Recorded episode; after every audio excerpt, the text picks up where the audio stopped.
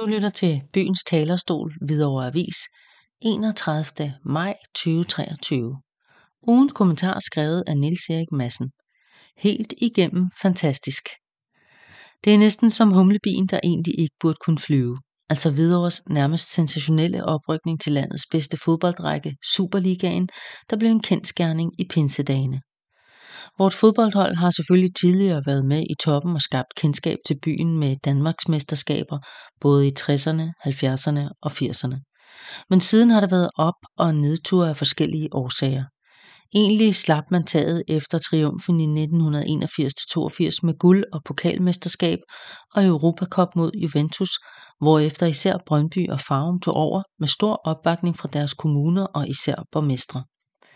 Det modsatte skete nok i Hvidovre, hvor det kommunale flertal faktisk slog helt om og dikterede et slogan om, at Hvidovre skulle satse mere på at være en finkulturel kommune. Siden har det været så som så med hensyn til opbakningen til fodbolden i Hvidovre, og stadion og faciliteterne der er blevet skammeligt forsømt, måske lige med undtagelse af atletikken. Publikumsområdet er blevet formindsket med anlæg af en større atletikbane, store dele af tribunefoyeren og poppen er blevet overgivet til motionscentret, og sågar toiletforholdene er forringet. At heller ikke banen er blevet holdt ved lige er jo bekendt for alle i fodboldlandet via tv og aviser. At Hvidovre Fodbold alligevel har kunne holde ved og skabe en topplacering i første division sidste sæson, og nu kan krone anstrengelserne med en oprykning til Superligaen må betegnes som helt igennem fantastisk.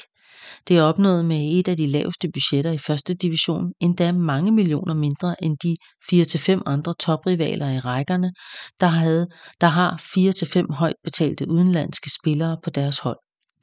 Alle HIF's spillere har job eller studier ved siden af fodbolden og møder til træning 3-4 gange om ugen ved 16-tiden, og lønnen udgør kun en meget lille kompensation. Det har kun kunne lade sig gøre med godt sammenhold, et godt trænerteam og lederstab, en trofast fanskare og så ikke mindst spillernes lyst til at kæmpe sammen.